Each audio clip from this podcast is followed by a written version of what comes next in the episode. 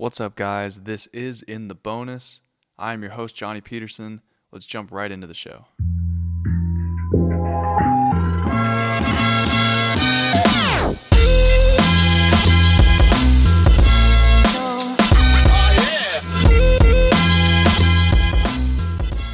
Our first dub of the week goes to Jimmy Butler of the now Philadelphia 76ers. We'll get to that in a second. But the reason Jimmy gets this dub is he, while he was still a member of the Minnesota Timberwolves, lent his private plane to Timberwolves point guard Tyus Jones so Tyus could go see his younger brother play in his first ever college basketball game. Little background to the story Tyus Jones used to play for Duke uh, and then in 2015, and now his younger brother Tre is currently a freshman at Duke University, and so Tyus was able to take Jimmy's plane out to go see him play against Kentucky. And a little side note on that Duke destroyed Kentucky by 34. Kentucky and Duke had the number one and the number two recruiting classes in the country. Kentucky was ranked number two in the nation, Duke ranked number four, and Duke smacked them by 34 points.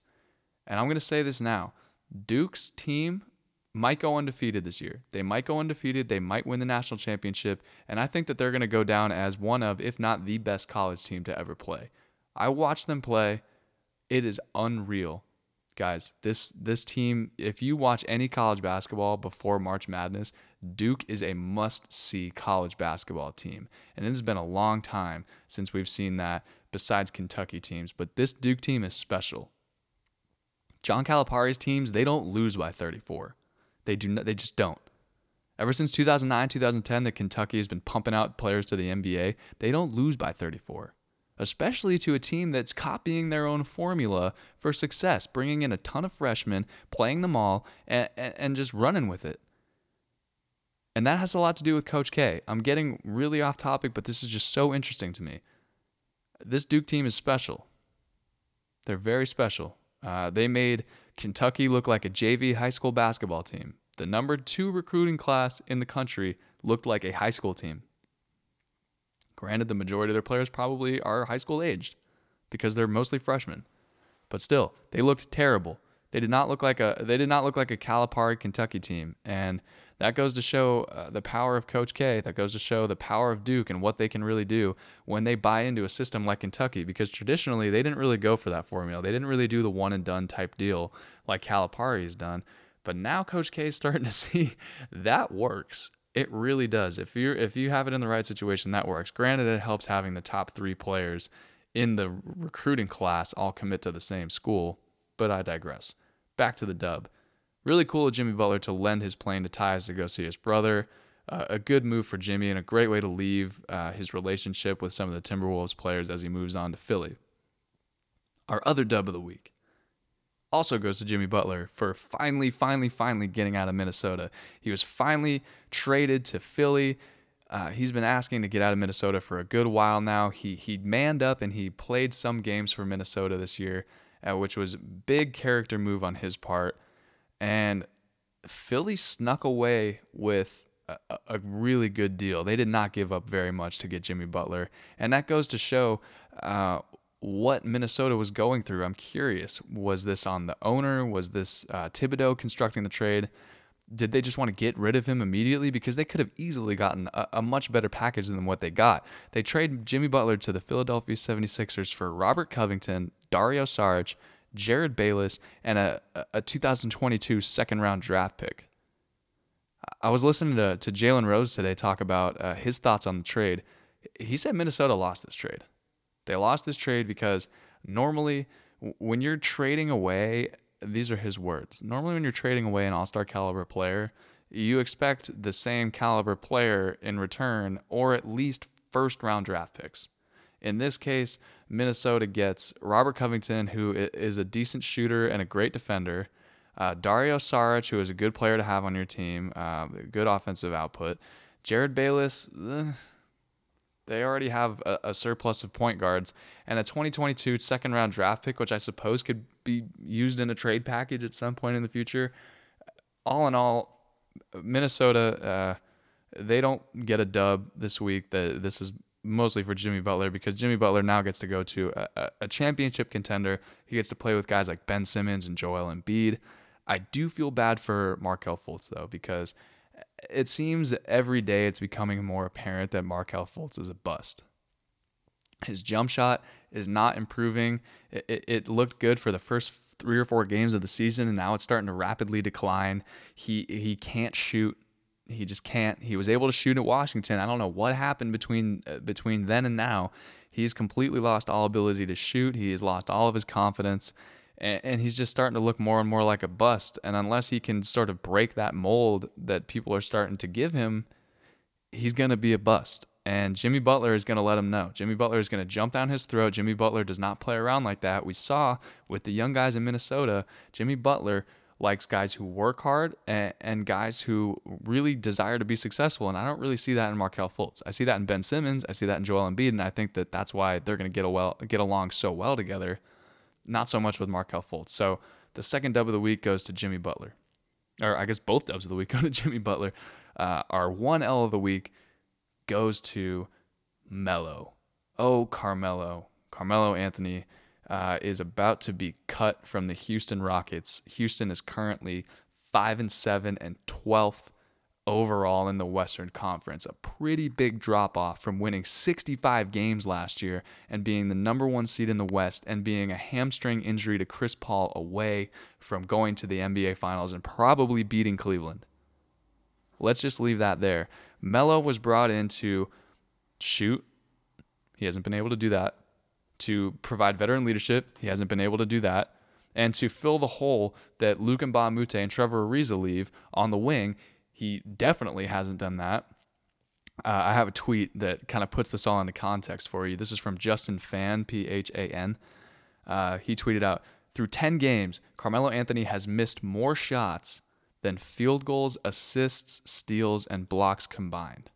The Rockets are 15.4 points per 100 possessions better with him off the court. That's all you need to see right there. The, the, the, stats don't lie. They're better with him off the court. He came in, he didn't want to come off the bench. He ended up having to come off the bench. He wanted to start.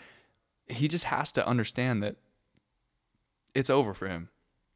He's from the 2003 draft class. This is his 16th year in the NBA. The only player from that draft class that's still even relevant and is actually the most dominant player in the league is LeBron. There's a couple players here and there that are still in the league, but Melo, D Wade is in his last year of his career. We know that. We've known that for a while. Melo has to come to the realization that it's he's not he's not the player he used to be. He he's got to get out. Uh, I think he should retire. I think he should just hang it up and be done. He knows he's going to be a Hall of Famer. He's he's one of the one of the great offensive players that we've seen in the NBA. He had a great career. I think that we all just need to accept the fact that sometimes you're just too old. Sometimes you're just too old to play. Basketball requires a certain level of athletic ability and past that 34, 35 age range, it is really tough to compete with 19, 20, 21, 22 year olds that are in the in the prime of their athleticism and uh, or not even in the prime of their athleticism getting into that just just entering their prime of their athleticism.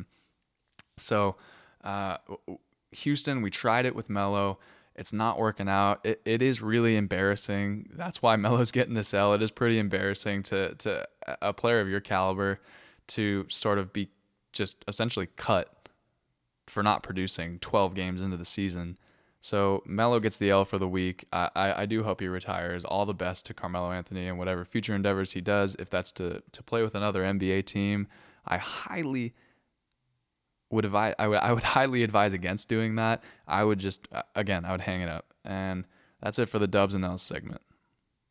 We've got a new segment this episode, guys. This is the Ball family segment. We all know LeVar Ball. We all know Lonzo. We all may know LiAngelo, and a lot of us know LaMelo. They have their own Facebook reality show, Ball Ball in the Family. Uh, so they get their own segment on In the Bonus, the Ball Family segment. LeVar pulled uh, Melo out of high school, pulls him out of high school. LiAngelo gets arrested in China, kicked out of UCLA, or I think he was withdrawn from UCLA. Don't remember, don't care. They both go to play for Lithuania. That didn't pan out very well, so LeVar decides to start the Junior Basketball Association, an alternative route to college for basketball players who want to play at the highest level, the NBA. LaMelo was the face of this league, and then LiAngelo was eventually brought in after he wasn't drafted. And they they had their league, the LA Ballers, who was LaMelo and LiAngelo's team. They won their tournament. You guys may not even care about this. I certainly don't care. They ended up forming a sort of a an all-star team of the best players in that league to go play in ex- exhibition games overseas. Anyway, I digress again. LaMelo uh, announced that he is coming back to high school. He's playing again. He's going to play for the Spire Institute in Ohio, which coincidentally is the same prep school as that seven-seven kid with a super long neck from Europe. This kid's 12 years old and he's like seven-seven. It's unreal. Uh, I can't. I'm blanking on his name because it's some really long European name. LaMelo also is looking to play in college. He is talking about Duke, Kentucky, North Carolina. Apparently, he hasn't fully given up his amateur status. I don't know how. He played professionally. He was getting paid to play basketball. He has his own shoe that he's getting money for. That is the definition of giving up your amateur status. I don't know how he's going to be able to play in college. If he does, that'd be really cool. I would love to see LaMelo play for Duke. That would be sick. Um, as for LiAngelo, LiAngelo is done with this whole JBA shit. Uh, he is going to uh, enter the pool looking for a G League contract. And I think this is a good move. I, if I'm an NBA team, I keep saying this. I don't know why no one has listened to my advice yet. Take a chance on LiAngelo. He has the skill to play at the NBA level. He can shoot. He's athletic. He's big. He's strong. I don't. I, I don't know what the problem is. I guess that's the emotional baggage that comes from being uh, having the last name Ball and having your own reality show. But if you look at this year, LeVar has been relatively quiet when it comes to the Lakers. Ever since LeBron rode into town, LeVar has shut his mouth, and I think that that is going to be a trend continuing. And I think that teams should take advantage of that. If I'm Cleveland, I would sign LiAngelo to a G League contract. You're one in ten. What do you have to lose? You'll be he'll be near Lamelo maybe that's a formula that would work for Cleveland. Maybe you draft LaMelo, maybe you have LiAngelo and you play them together and you somehow get Lonzo onto the Cavaliers. Watching like five years, this happens, and and someone listens to this podcast episode, and I and I predicted it. Um, I really think that the trio of the Ball brothers playing together, I think that that's I think that's a successful formula. They play really well together. If you watch them play in high school, I, I understand it's a huge jump from high school to the NBA uh, and, and even to college. But when they play together, that year at Chino Hills, they were destroying teams. They went something like 35 and 0, national champions, state champions, just destroying teams. These games weren't even close. And it was because of these three kids playing together. I think LeVar knows what he's talking about when it comes to having these guys play together. I would love to see it. I don't it may not it's probably more likely that it won't than it will. It would be really cool to see though, to see uh, LiAngelo, Lonzo, and Lamelo suiting up for Cleveland as the new big three in town for them. I think that would be really cool to see. Next segment. I guess this is our last segment actually. Hot take of the week. Paul Pierce saying that Duke could beat Cleveland. Paul Pierce, come on. What dude, what are you doing? You're an NBA champion. You're a Hall of Famer. Why are you saying this? I understand Cleveland is is the future is bleak in Cleveland right now. LeBron is gone. You're one in ten. Kevin Love is injured. It is not looking good right now for Cleveland. No one really cares anymore. They have almost no national TV games, whereas last year they had almost all national TV games because of LeBron alone and I understand that Duke did destroy Kentucky, who is arguably the, it, they were ranked the number two team in the country, and they beat him by 34. So I, I, could see his, I could see how he came to the conclusion of thinking that Duke could beat Cleveland. But guys, let's be honest, it, this, we're talking apples and oranges here. The NBA and the NCAA Division One level are very, very different atmospheres. NBA players, they are grown men grown men. Tristan Thompson is a grown man. J.R. Smith is a grown man. It doesn't matter that they're 1 and 10. They're still an NBA team. They're still professional players. Granted, the Duke 3, I guess Cam Reddish, RJ Barrett, and Zion Williamson are projected to probably be three of the top five picks in the draft, or at least three of the top 10. They're all lottery picks. It's unreal how good these kids are, but they're not good enough to, to take down an NBA team by themselves. That's, that's ludicrous. I don't know why Paul Pierce would say that. and that, I guess that's why it's the hot take of the week. There are people out there that think Duke could potentially beat Cleveland or whoever is the worst NBA team at this point in time. Right now, it's Cleveland. Tomorrow, it, it could be somebody else, probably Atlanta, because they're tanking pretty hard. I don't agree with this. I think that I, I think Paul Pierce is better than this. I don't think he really thought this through. There's no way any college team would ever beat any NBA team. It's just it's not going to happen. Maybe if Duke played Cleveland 100 times, Duke might win 3 of them, maybe 5. But for the most part, these guys are NBA players. They've been around, they're veterans. They know what it takes to win, and they would probably just bully this Duke team and it probably wouldn't be pretty. I would pay money to see it happen though. I would love to see it. Anyway, that's our hot take of the week, and that brings us to the end of the show. Guys, if you've listened this far into the podcast, I really appreciate it. And I wanted to let you guys know that this is going to be the final episode of In the Bonus. This podcast has been really fun to do. However, it has served its purpose. and I was able to secure employment upon graduating college doing what I love, which is podcasting. So prepare to see a lot more content coming out in the future. Uh, I'm going to branch out and try and experiment with some different types of podcasts. So be on the lookout for that. Um, my Twitter handle is now Johnny Threederson. It is the same as my Instagram, Johnny Threederson. Make it easier for you guys. J O H N N Y 3 T E R S O N on both Twitter and Instagram. Uh, follow me for more podcasting content on there. And if you're one of the guy, if you're one of the people, guys or girls, I don't know, if you're one of the people that has been listening to this podcast and listened to the majority of this podcast uh, from the beginning, I really appreciate you. Thank you so much. Uh, it means a ton to me that you uh, believed in me and that you enjoyed hearing what I have to say. Uh, from episode one, um, I listen. I, I, go back and listen to episode one sometimes, and I just laugh at myself and how bad it's been. um, at least to me, how shitty it sounded. Um, and, and and to now with you know the equipment upgrades and, and all the all the things that have happened just from doing this podcast has brought me a, a lot of blessings in my life, uh, especially the job. Uh, I will be uh, starting a podcasting company um, with a mentor and as well as you know branching out and doing more of my own podcasts uh, that I will be hosting. So be ready for that. I appreciate it again, guys. Thank you so much. And this is in the bonus for the last time. Thanks for listening.